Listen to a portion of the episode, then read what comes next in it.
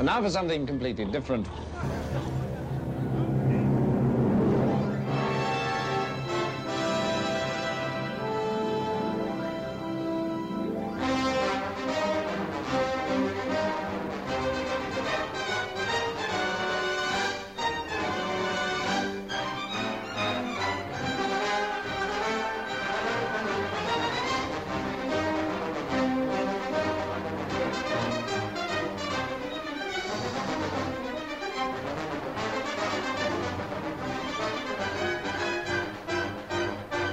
Everyone, and welcome to the thrilling adventures of Superman, a podcast where Superman still stands for truth, justice, and the American way. My name is Michael Bradley, and this is episode 57. This is another of our quarterly fifth week installments, where we temporarily put the brakes on our chronological look at the development of Superman to look at something else that relates to the character or his stories in this era, but isn't exactly easy to tackle in depth as we go along in the, the regular episodes of the show. This episode, we're going to take a bit of a closer look at a story from New Adventure Comics number 12, which I first mentioned way back in episode number 10. That issue contains a Federal Men story where we meet a character by the name of Jor-El. While it was the 12th issue of the comic, it was actually the first titled New Adventure Comics as the first 11 issues, it was simply called New Comics. The cover is the only place you'll find New Adventure Comics, though, as the indicia inside continues to read New Comics until issue 15.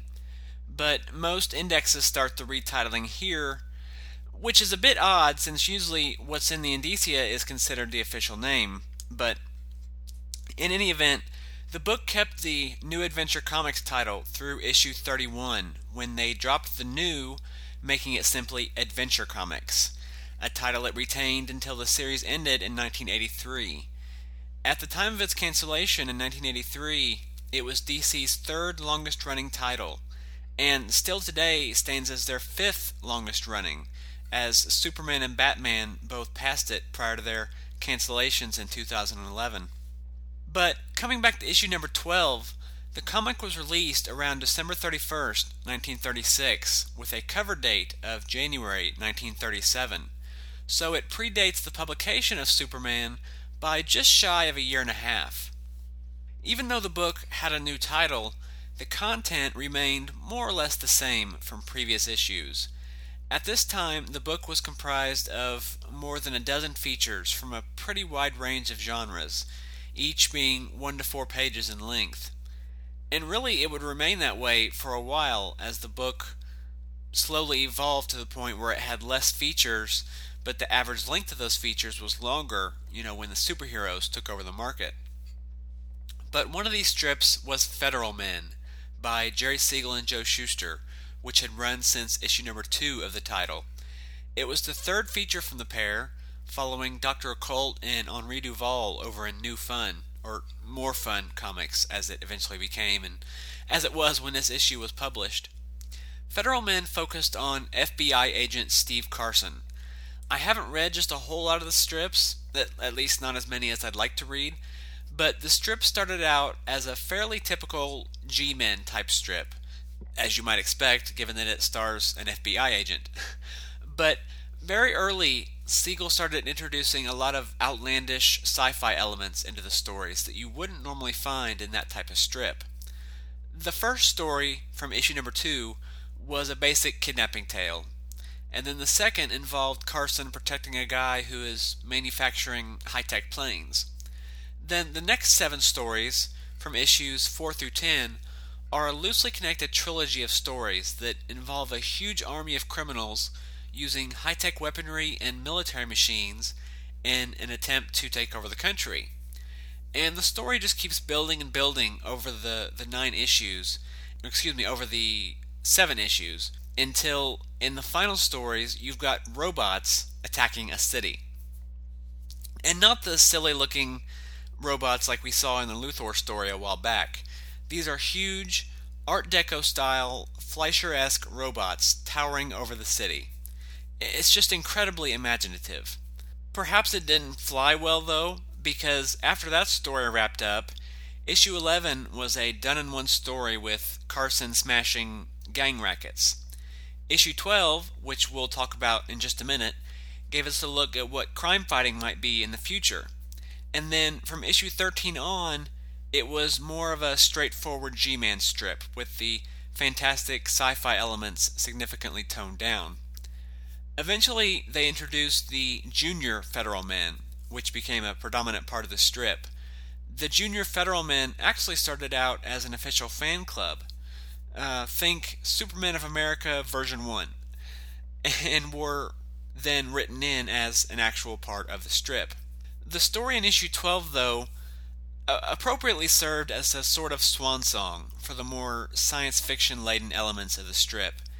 And though it was undoubtedly not Siegel's intention, it also gave us a bit of a preview of the, the sci fi elements that would make up Superman's backstory. The issue was edited by Major Malcolm Wheeler Nicholson. Both Vince Sullivan and Whitney Ellsworth were at the company at this time, but the major who founded the company that today is known as DC Comics or DC Entertainment was still credited as editor on, I think, all the titles. The cover is by Ellsworth, though it has nothing to do with the story we're looking at, which is the four page Federal Men story written by Jerry Siegel, or Jerome Siegel as the story is signed, and illustrated by Joe Shuster. Like a majority of Siegel's stories from this early golden age, it didn't have a title originally, but has since been called Federal Men of Tomorrow. Our story begins as Steve Carson is introduced to a scientist by the name of Professor Grant. Apparently, Carson's boss has been explaining to Grant some of the scientific methods used in their crime solving, and Carson asks Grant if he has any predictions about what crime solving might be like in the future. Grant's story slash prediction takes up the majority of the rest of the strip as we fast forward to the year 3000 AD. We enter into a tense situation taking place at the headquarters of the Interplanetary Federation. Using the thought vibrator, a machine Grant describes as being sensitive to criminal thought vibrations, the Federal men have detected some sort of trouble in the area of the Torque Mountains.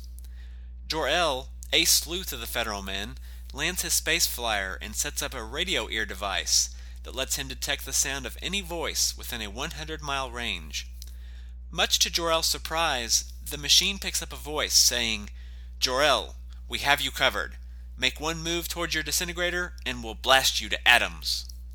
As fellow Federal men at the headquarters listen in via the microscopic transmitter Jor-El had swallowed, the voice commands Jor-El again, Clasp your hands over your head. Now turn! As Jor-El turns, he is confronted and held at gunpoint by the villainous Nyra Q, the Bandit Queen, and two green skinned, yellow jumpsuited alien thugs. One of the thugs demands that Jor-El talk and starts to shoot, but Nyra Q turns on the thug, shooting him instead, saying she wants Jor-El left alive.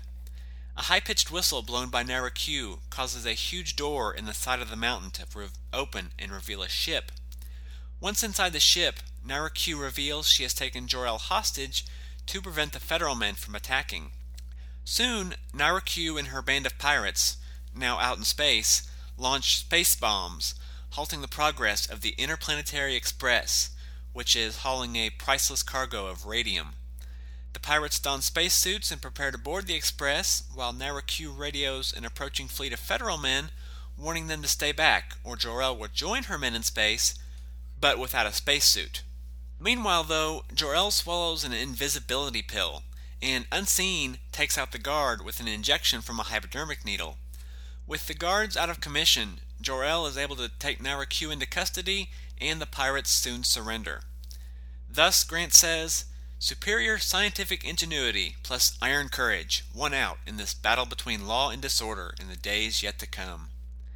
Carson then inquires about the penalty Nyra Q and her band of, of pirates would face, and he's surprised when Grant explains that in the future, criminals will be corrected, not punished. Nyra Q and her thugs undergo brain operations, removing their criminal desires and making them upstanding members of society. Carson laments that his squad doesn't compare to the federal men of the future, but Grant tells him that while they may not have ray guns and radio eyes and space cruisers today, Carson and his G Men certainly still get results. Next issue Steve Carson tears into a drug ring. Be on hand to pick up the pieces. So, okay, this is a very fun story.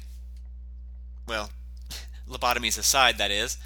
But still, it, it's really fun. I mean, yeah, it's it's very much like the sci-fi of the time, you know, kind of silly and, and Buck Rogers like. But I, I think I would like to see a Federal Men of year of the year 3000 strip, as it might have been done by by Siegel and Shuster.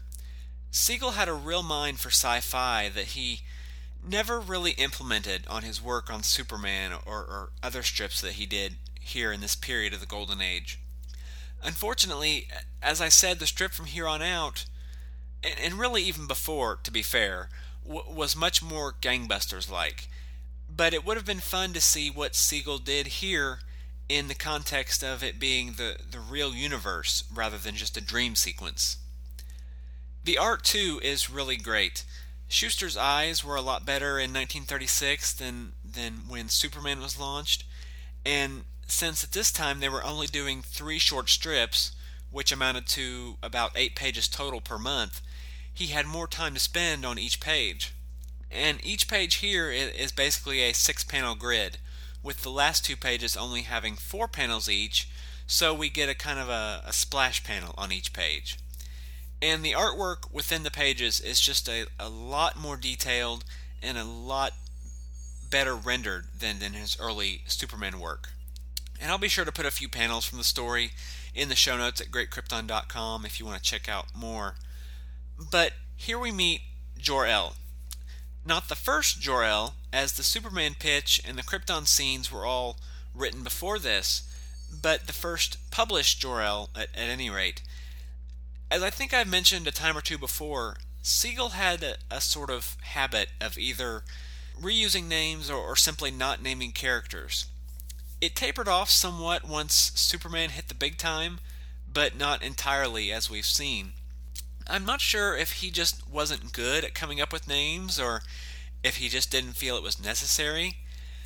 The fact that he does it over and over and in places where it really would have been better to just throw in a name for the character tells me that maybe it just wasn't a strong suit of his writing.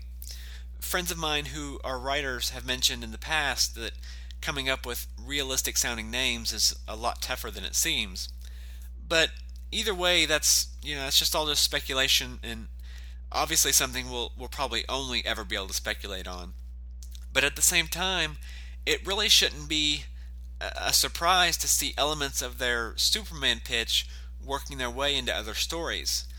Superman had been quote unquote on the market for several years at this point, and Siegel and Shuster despite their faith in the strip, they had to be starting to feel that it wasn't ever going to sell, uh, given the long string of rejections that they had on it.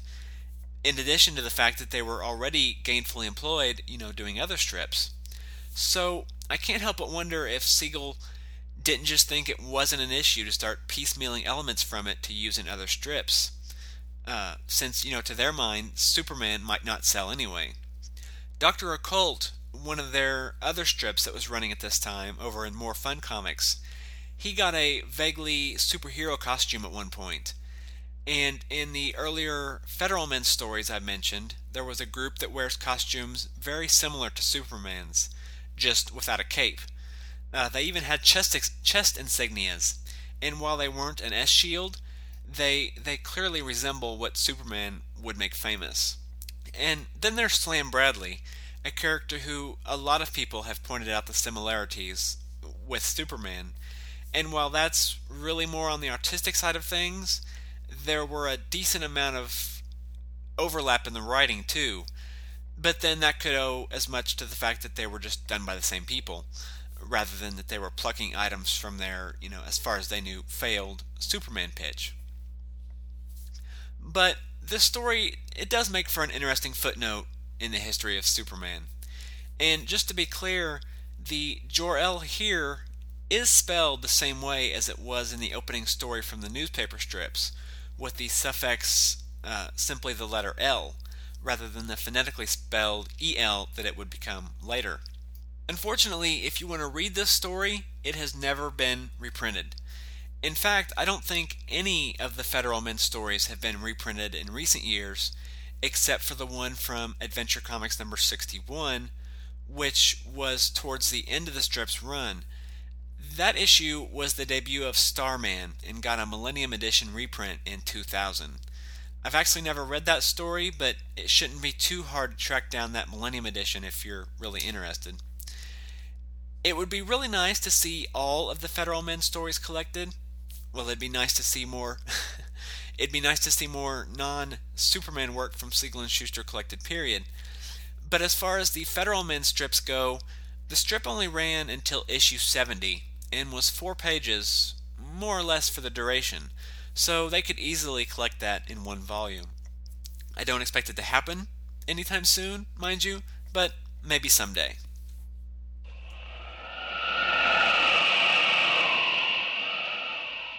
Gathered together from the far reaches of the internet are assembled a network of podcasts dedicated to the first and greatest superhero, Superman.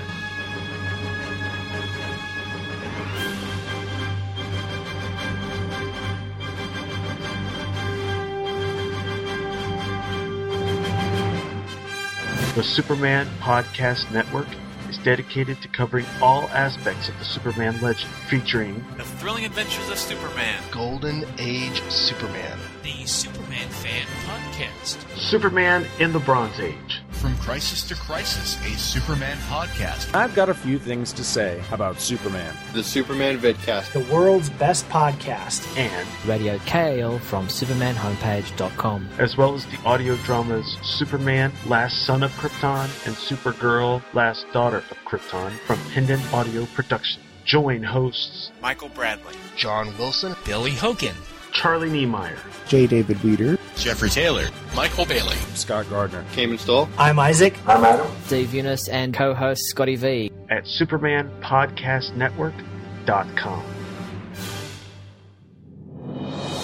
up in the sky. It's a bird. It's a plane. No, it's SupermanHomepage.com, the number one Superman fan site in the world. SupermanHomepage.com, covering the world of Superman from the 1930s to today. News, reviews, rumors, and reports. SupermanHomepage.com for all your Superman comics, TV shows, movies, cartoons, radio shows, and more. Everything you ever wanted to know about the Man of Steel and more. SupermanHomepage.com.